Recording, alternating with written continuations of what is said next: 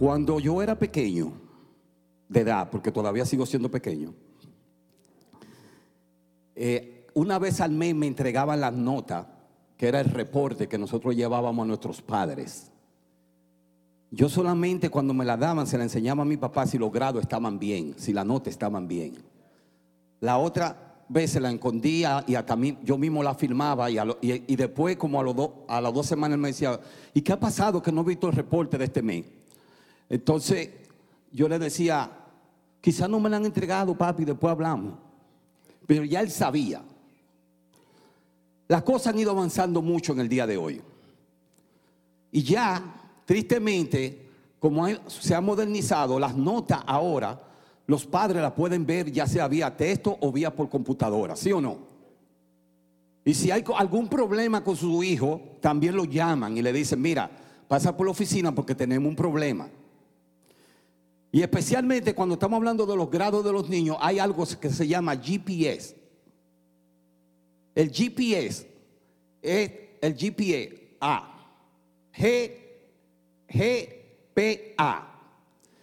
Ese es el instrumento que usa las escuelas y las universidades hoy en día para dejarles saber a ustedes y a nosotros, porque quiero decirles que estoy estudiando actualmente todavía, de decirnos cómo están nuestros grados, cómo está el averaje de cierta materia, y si hay algún problema, te dicen en esta materia hay problema, porque si usted no pone un esfuerzo más hacia adelante, entonces puede hacer que no pase.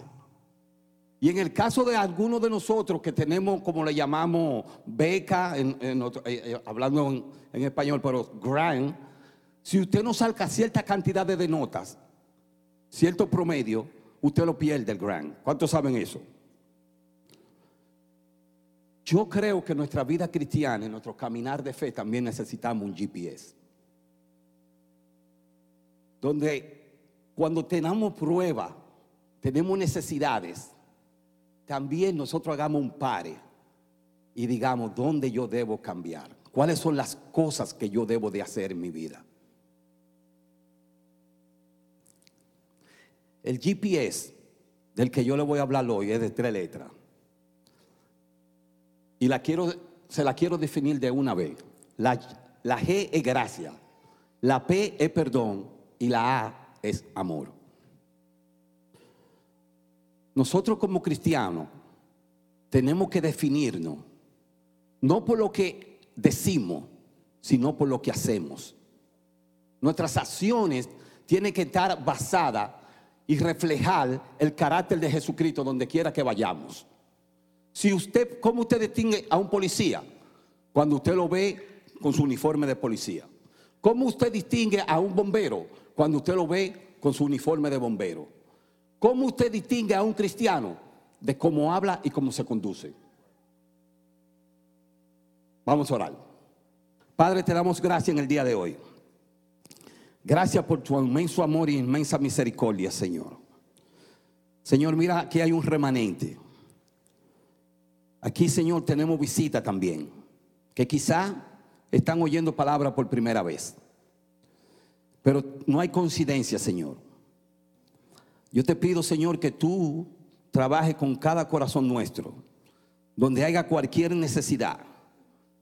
Si hay alguna raíz de amargura, si hay alguna raíz de tristeza, de enojo, si hay alguna raíz, Señor, de falta de perdón, de falta de amor, Señor, yo te pido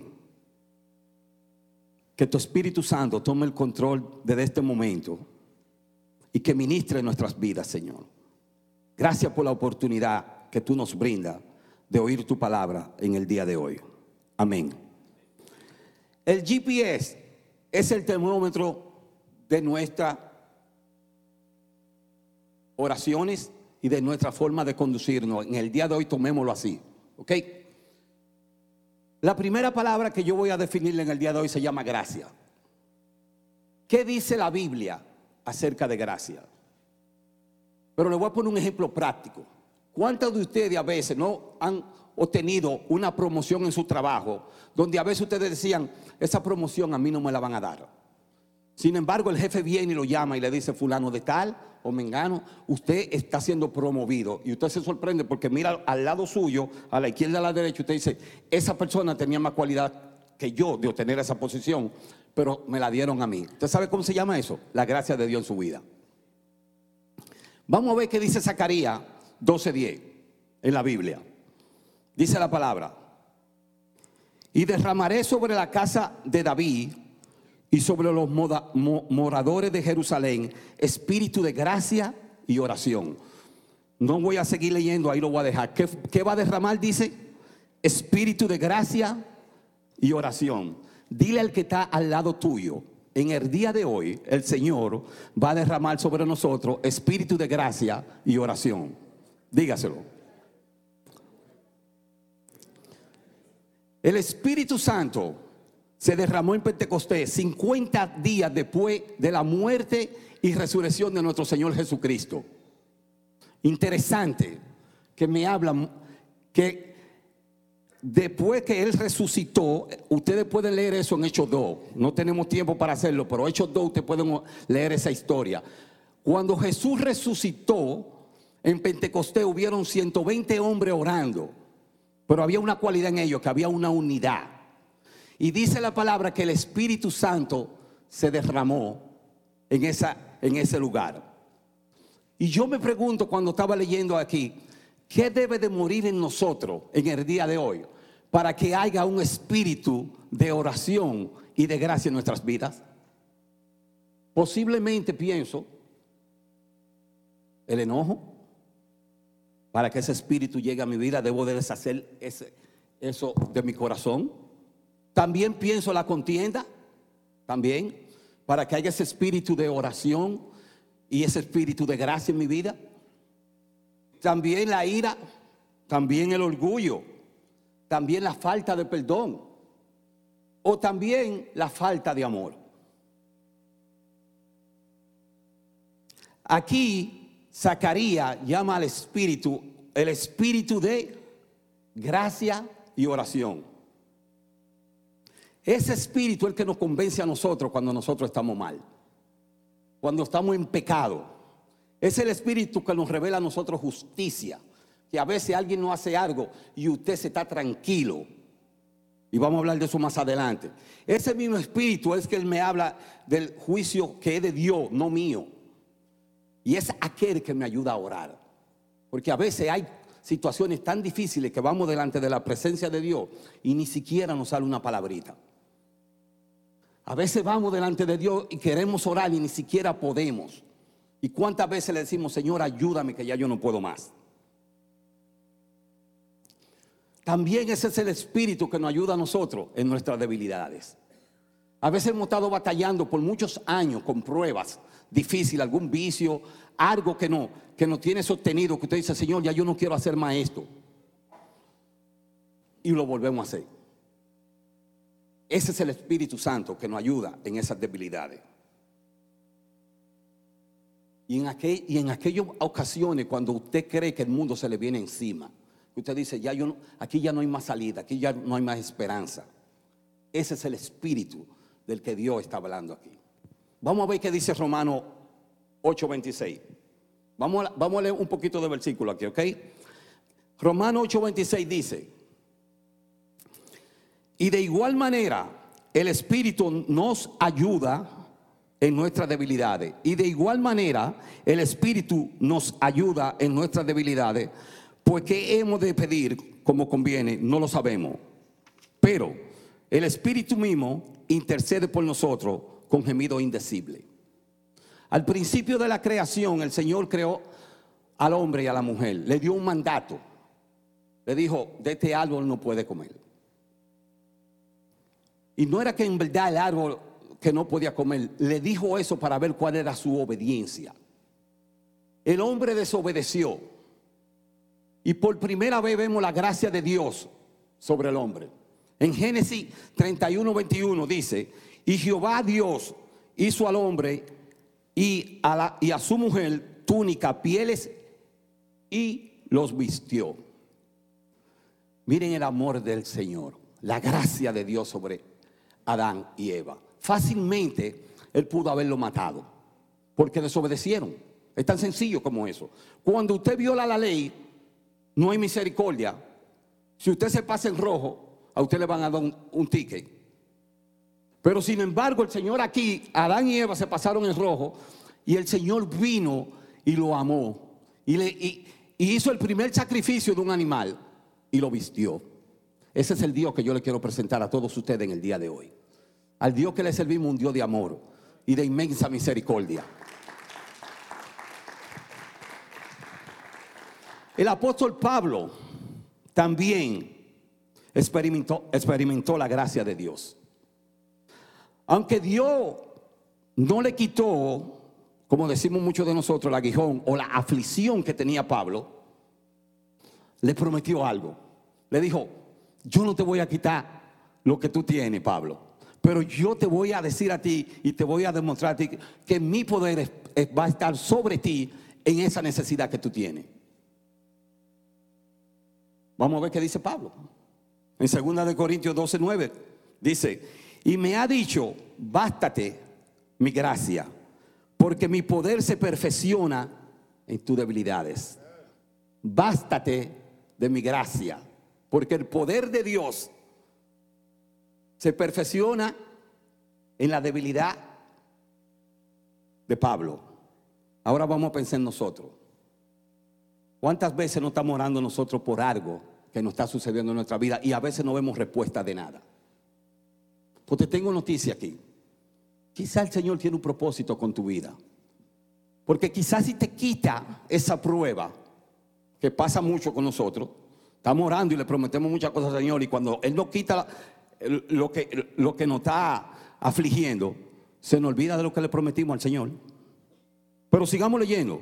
Por tanto, de buena gana me gloriaré más bien en mis debilidades. Pablo es tremendo. Ese hombre, en medio de todas sus aflicciones, siempre estaba contento. Estaba en una cárcel, encadenado, y el hombre estaba cantando. Sí. Imagínense, cuando llegan pruebas a nuestras vidas, lo primero que viene es el desánimo. Sigamos. Y dice: para que repose sobre mí el poder de Cristo. Cuando tú y yo tenemos debilidades, tenemos problemas y situaciones, ¿tú sabes lo que nos dice aquí en el día de hoy? Yo me voy a estar tranquilo para que repose sobre mí el poder de ¿quién? De Jesucristo. Gloria a Dios. En medio de tus problemas y aflicciones, el poder de Cristo está contigo. Al igual que usted y que yo, hoy nosotros también podemos testificar de la gracia de Dios sobre nuestras vidas. Cada uno de nosotros tiene algo que decir de lo que Dios ha hecho con nosotros, ¿sí o no? Y le damos gloria a Dios por eso. ¿Y usted sabe por qué? Porque en medio de esas debilidades y pruebas, nosotros encontramos apoyo, encontramos un valor en ese Dios que es real y verdadero. Y aparte de eso, nos ayuda a desarrollar nuestro carácter como cristiano. Porque cristiano no es que tú digas que yo soy cristiano. Cristiano es que usted lo demuestre. Y lo demuestre con sus acciones y con sus hechos. Y usted sabe también qué es lo que pasa en medio de esa debilidad y pruebas que nos encontramos. Nos profundizamos más en la adoración hacia Dios. Y nos afirmamos en la fuerza y el poder no nuestro, sino de Dios. Yo le voy a dar varios ejemplos de el GPS de Dios. Había un pueblo que Él lo eligió, al pueblo de Israel. Y el GPS de Dios dirigió a ese pueblo en el desierto a través con una columna de nube durante el día y con una columna de fuego durante la noche. Ese GPS de Dios también tenía 12 discípulos cuando Jesucristo vino aquí hace 2000 años. Y ese mismo GPS trabajó para que esos discípulos hicieran su trabajo misional para la enseñanza y la dirección, bajo la enseñanza y dirección de nuestro Señor Jesucristo. Usted sabe que usted y yo tenemos un trabajo misional que hacer, porque la misión no es nuestra, la misión es de Cristo. Pero tenemos un trabajo misional. Usted aquí no está por coincidencia. Aquí Dios tiene un propósito con cada uno de nosotros. Y pídale al Señor que le revele cuál es ese propósito. Y no se preocupe que quizá usted puede decir, yo soy indigno de ni siquiera pararme sobre este altar. Por factor tiempo, no puedo contarle mi testimonio, pero quizá yo era más indigno que usted. Pero la sangre de Jesucristo y su amor y misericordia me lavó y me limpió. Y hoy en día estoy predicando el Evangelio.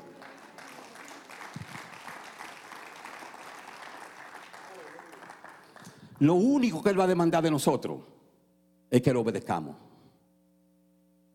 Porque hoy en día también el GPS de Dios nos guía también a nosotros a través de su Espíritu Santo. La gracia es algo inmerecido, pero al Señor le place darnos esa gracia. Vamos a hablar de la parte 2 ahora, que se llama el perdón. Para los seguidores de Cristo, la meta es llegar a ser cada día más como Él. Y una de las mejores maneras de reflejarlo es a través de ¿quién? Del perdón. Eso sí es difícil, mi hermano. Cuando alguien no hace algo, gracias Marcela. Eso es la gracia que yo encontré sobre la hermana Marcela y me trajo una agüita. Eso es la gracia de Dios. Aleluya. Fíjese, cuando usted es ofendido, lo más lejos que usted tiene en su mente es perdonar. Pero eso no fue lo que Dios nos enseñó a nosotros. Y lo vamos a ver más adelante. ¿Ustedes saben por qué? Porque estamos llenos de dolor, estamos llenos de rencor. Y cuando lo vemos, decimos que el Señor se lo lleve pronto, si no, no sabemos lo que va a pasar. Lo último que está en nuestra mente es perdonar. Ay Dios.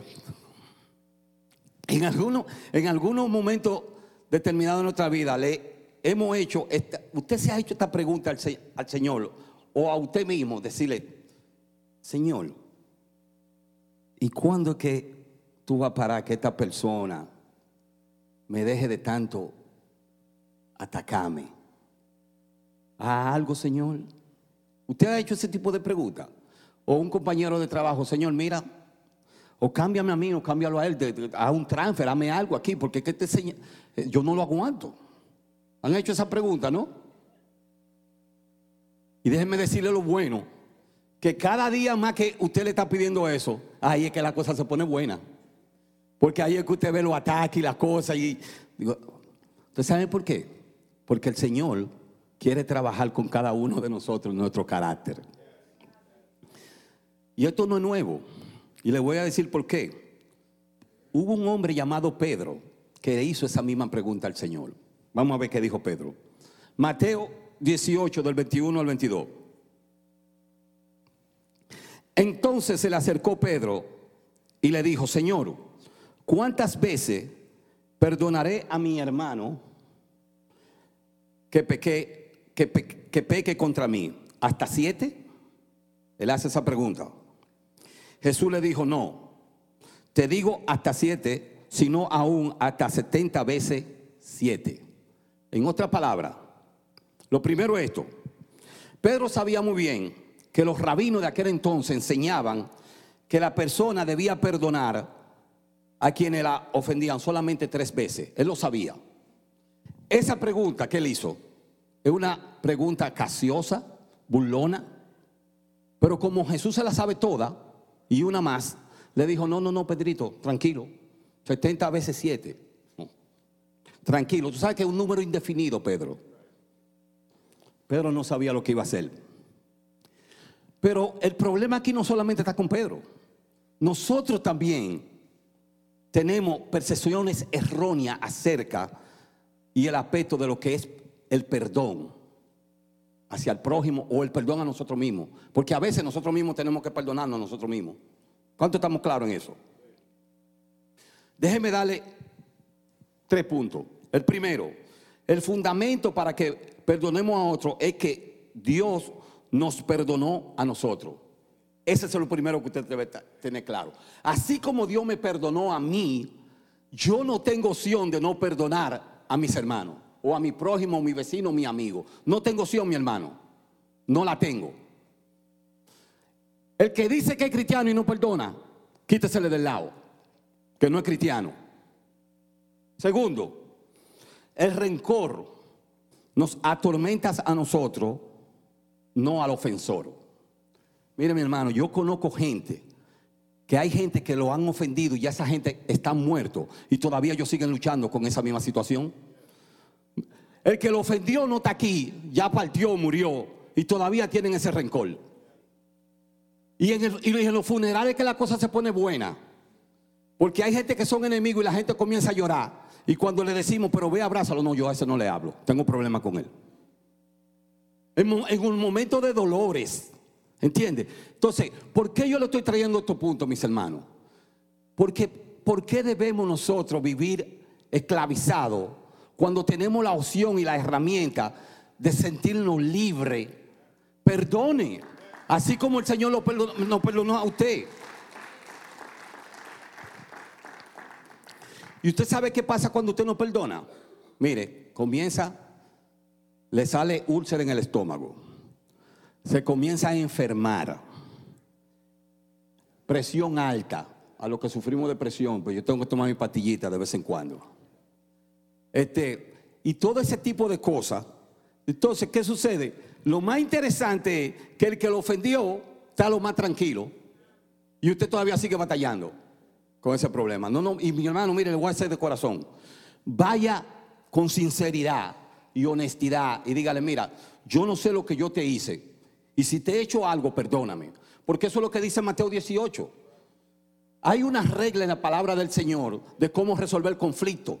Cuando usted tenga conflicto con alguien, primeramente vaya sola y póngase a sola con ella o con él. Si te ofendí, perdóname. Si usted ve que todavía la situación sigue y comienza a empeorarse un poquito más, traiga un testigo o dos. Hable con él. Y si todavía la situación sigue, entonces a los que nos reunimos en las iglesias, tráigalo aquí a la iglesia. Y dígalo en público, que usted va a ver que el problema se va a resolver. ¿Qué dice Mateo 18? Este es un hombre, y yo quiero hablarle algo aquí. En Mateo 18, después que Pedro le hace esa pregunta al Señor, y Jesús le contesta a Pedro, Jesús le hace una historia de una parábola de un rey. Un rey que perdonó a un siervo la deuda que tenía, de mucho dinero. Pero ese siervo, después que sale de la presencia del rey, se encuentra con uno que le debía menos dinero y en vez de él tener misericordia de ese otro siervo, lo llevó a la cárcel. Ahora se lo voy a decir en dominicano. Si yo a Hansel, yo le debo $100 y yo voy donde Hansel y le digo, Hansel, perdóname, mira, discúlpame que no te lo puedo pagar.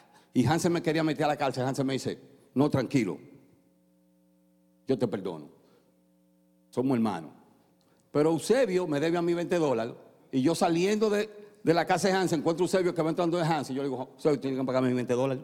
Porque si no aquí va a haber un problema serio. ¿Entiendes? Y le llamo hasta la policía y se llevan preso al pobre Eusebio por $20. Pero Hansel me perdonó.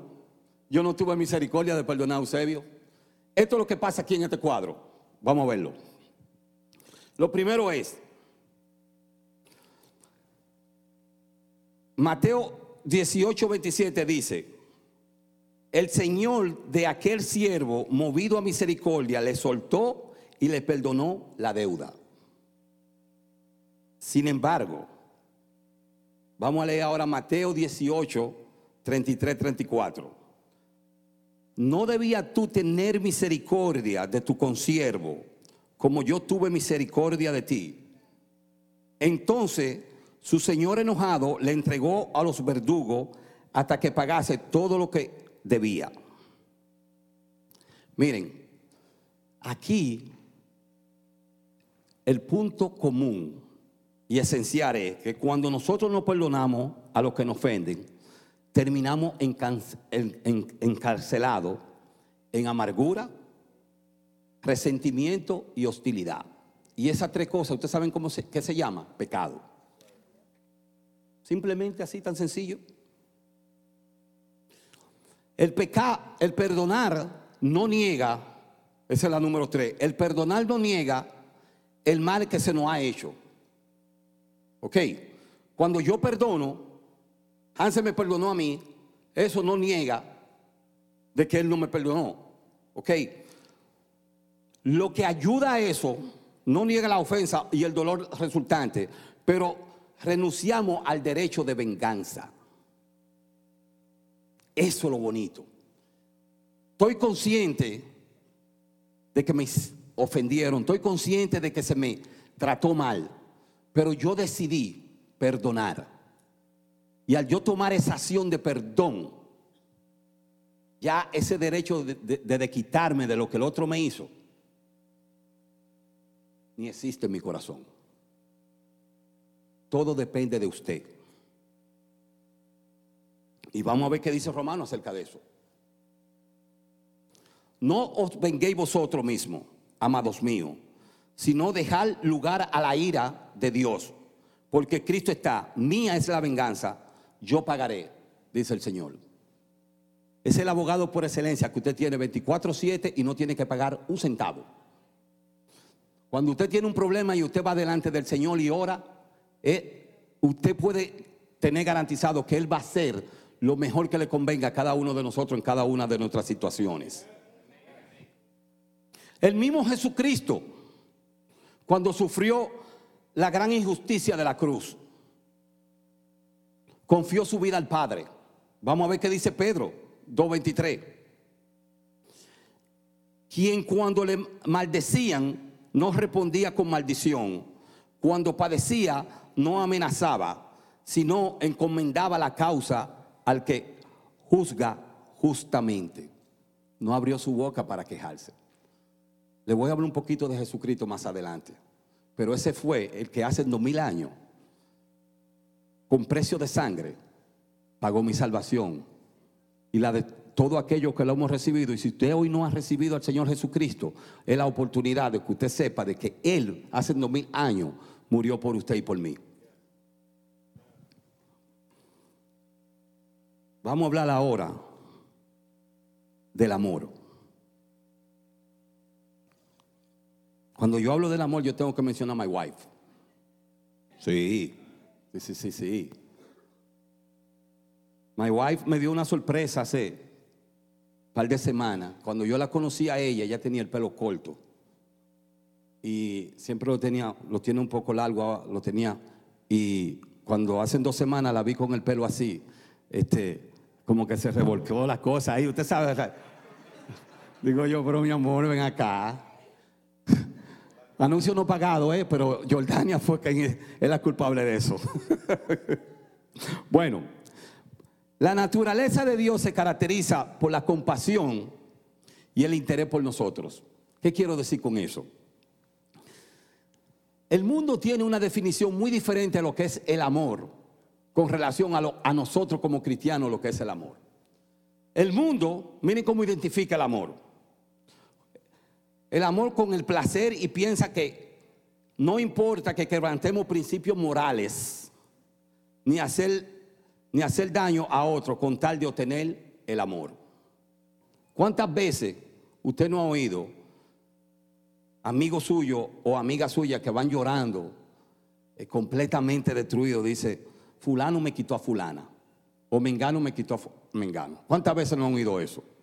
Porque es el amor del mundo. Ahí no hay opción, ahí cualquier cosa puede suceder. En el amor cristiano eso no es así, mis hermanos. No obstante, ese amor es todo lo contrario al amor verdadero que Jesús nos enseñó a nosotros. ¿Y usted sabe cuál es ese amor? El cual es como el de Dios, un amor santo, un amor justo y un amor perfecto. Ese es el amor que estamos hablando. Si conocemos a Dios, si usted dice que conoce a Dios y no ama, la palabra dice, no yo, usted es mentiroso. Porque si usted dice que ama a Dios, pero no ama a un hermano o a un amigo o a un prójimo, entonces eso hay que cuestionarlo. ¿Cómo yo sé que el Señor me ama? La palabra misma lo dice. Sabemos que Él me ama en Juan 1:12. Mire qué dice Juan 1:12. Dice: sabemos, mas a todos los que le recibieron, a los que creen en su nombre, le dio potestad de ser hecho hijo de Dios. Esto es interesante. Y déjeme enfatizar un poquito aquí. Muchos de nosotros usamos el término de decir que yo soy, ¿qué? Hijo de Dios. La palabra de Dios dice, la Biblia dice, mas a todos los que le recibieron, punto número uno, tiene que recibirlo. A los que creen en su nombre, tiene que creer en Él. Ya van dos. Le dio potestad de ser hecho hijo de Dios. Ahora todos somos criatura de Dios, creación de Dios. Eso sí. Ok. Y es importante porque yo algo, mis hermanos. Nosotros honramos a nuestro Señor Jesucristo por el sacrificio que Él hizo en la cruz del Calvario. Y por eso existimos, y es la esencia de nosotros como cristianos. Ese sacrificio y esa sangre que Él derramó en la cruz del Calvario. Dios dio la demostración suprema de su amor. Usted me dice, ¿cómo? ¿Cómo, pastor? Enséñeme en la Biblia o dígame cómo, que yo no sé lo que usted me está hablando acerca del amor de Jesucristo. Pues miren, todos estábamos muertos en delitos y pecados. Pero Cristo llegó al extremo para darnos vida. ¿Y qué vida? No una vida momentánea, sino una vida eterna. Ustedes saben que cuando nosotros partamos de este mundo, porque este mundo es momentáneo, es pasajero, tenemos una vida eterna delante de nuestro Señor Jesucristo. De esa vida es que le estoy hablando. ¿Ok?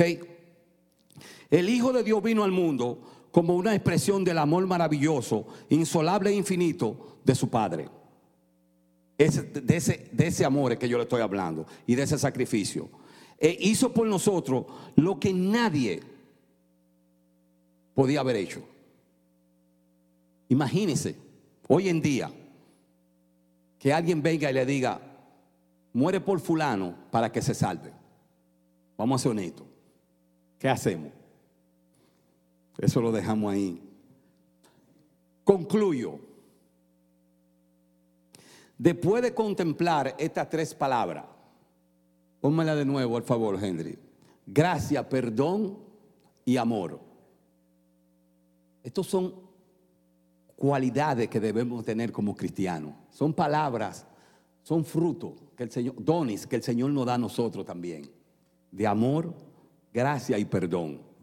Porque no es fácil perdonar, mi hermano, cuando no hacen algo. Hay que estar claro. Tampoco es fácil amar a alguien que no hace algo. Y mucho menos le vamos a dar la gracia. Permíteme decirle algo honestamente, después que yo estuve estudiando sobre esta prédica. Yo he llegado a la conclusión que muchos de los problemas de las iglesias en general, no estoy hablando de esta iglesia, ¿ok? Pero incluyo las iglesias en general. El mayor problema que tenemos en la iglesia en general no es que tenemos problemas de teología, eso no es. Mucho menos es que tenemos problemas bíblicos, tampoco. Yo respeto todas las religiones, todas las respeto. ¿Ok? Porque ninguna son perfectas. ¿Y usted sabe por qué no son perfectas? Porque están dirigidas por hombres y el hombre es imperfecto. ¿Usted sabe cuál es la raíz del problema? Son las relaciones interpersonales. Ese es el problema que existe dentro de las iglesias. ¿Ok? No es de que porque yo leo una Biblia diferente a la que tú lees. No. Es que las relaciones interpersonales a veces nos da brega de nosotros. Decir, discúlpame América, tú tienes un problema conmigo, ven, vamos a hablar, vamos a sentarnos, vamos a discutir. Y yo no voy a tener temor de que América me confronte a mí, de me diga a mí, tú me hiciste esto. Entonces yo tampoco voy a tener temor de decirle a América, tú me hiciste esto. Pero dejamos que eso se extienda. Y en vez de venir el uno a uno, entonces yo voy donde me fulano, donde me engano, y comienzo por ahí. Cuando comienzo a contar, ya cuando llega dentro de 5 o 6 personas más, lo que yo le conté completamente diferente. Lo único que pienso es, las voy a acabar con su testimonio, porque mira, eso, y esa no es la forma correcta, mi hermano. ¿Ustedes saben por qué? Porque lo que las iglesias se encuentran es una batalla espiritual. Efesios 6 habla de esa batalla con principado, ¿entiende? Con hueste de la tiniebla.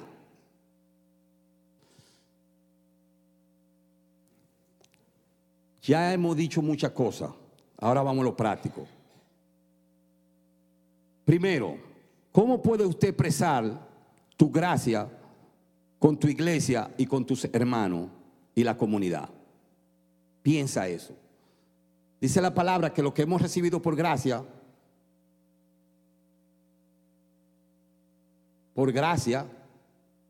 debemos dar. ¿Entiende? Si Dios me dio a mí perdón, me dio a mí amor y me dio su gracia, ¿por qué yo no puedo hacer lo mismo con mi hermano? ¿Cómo puede usted ejercitar el perdón con alguien o con algunos que lo han ofendido? Increíble la falta de perdón que hoy en día carece la iglesia, mi hermano. A mí no me diga que usted está orando y que tiene 24/7 orando, cuando yo sé que usted no está perdonando.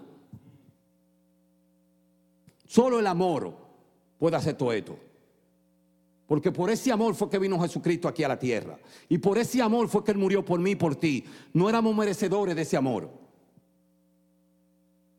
Enfócate en lo importante,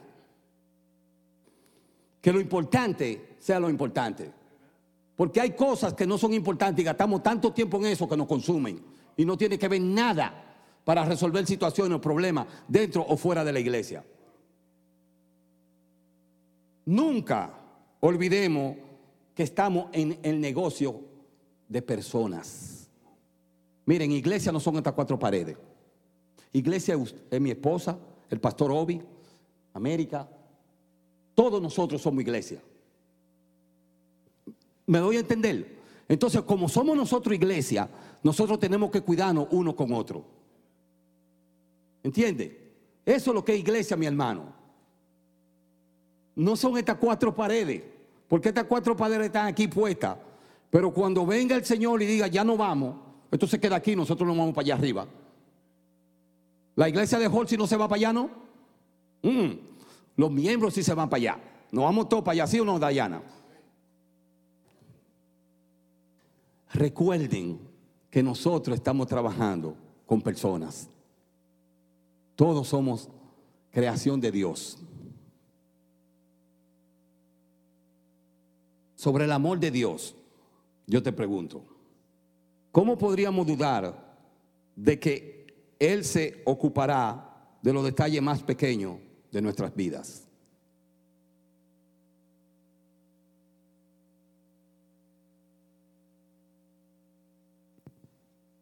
Oigan qué dijo Jesús.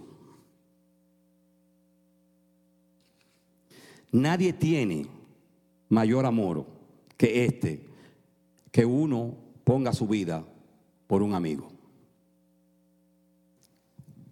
Padre, yo te doy gracias en este momento. Tú has ministrado tus palabras, Señor. Ahora yo me voy a dirigir a aquellas personas que no te conocen, aquellas personas, Señor, que están aquí por primera vez, quizá por una invitación de un amigo o de un pariente, y no entienden cuál es lo que es el proceso de salvación de nuestras vidas. Yo te pido, Espíritu Santo, que tú toques el corazón de aquellas personas que no te conocen, y que hoy, si tú no conoces al Señor Jesucristo como tu Salvador, qué mejor oportunidad que esta, que tú recibas tu salvación. Hoy el Señor a ti te está dando la oportunidad para que tú vengas a los pies de Cristo. Esta es la oportunidad que el Señor te está dando. Y si usted quiere aceptar al Señor Jesucristo como su Salvador, simplemente levante sus manos. Usted no tiene que venir al frente.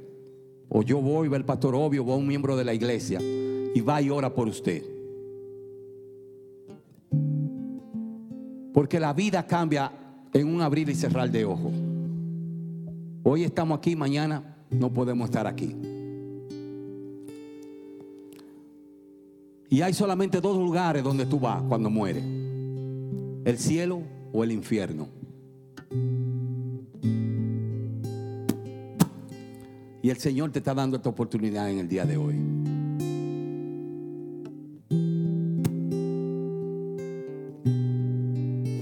Iglesia, la palabra dice que si tú no amas a tu prójimo, y dice que ama a Dios, eso es mentira. Padre, mira a tu pueblo aquí. Tú conoces todo. Aquí estamos postrados delante de ti, Señor, reconociendo de que tú eres el Rey de Reyes y Señor de Señores, de que tú eres el dueño de la iglesia. Yo te pido, Señor, una unidad especial, donde tu gracia sobreabunde sobre esta iglesia, donde tu perdón sobreabunde sobre esta iglesia, y donde tu amor rebose con cada uno de nosotros. Enséñanos a amarnos, Señor, el uno al otro. Enséñanos a perdonarnos, Señor, el uno al otro. Enséñanos, Señor, al dar por gracia lo que por gracia hemos recibido, Señor. Y si tú quieres hacer un compromiso nuevo con el Señor, de ser un poco más proactivo a las cosas del Señor, el altar está abierto. Pero ahí mismo dentro, en tus asientos, haz tú un compromiso con Dios en el día de hoy. Y que Él te ayude y me ayude a mí también a entender el significado de la gracia de Dios, el significado del perdón de Dios y el significado del amor de Dios. Amén.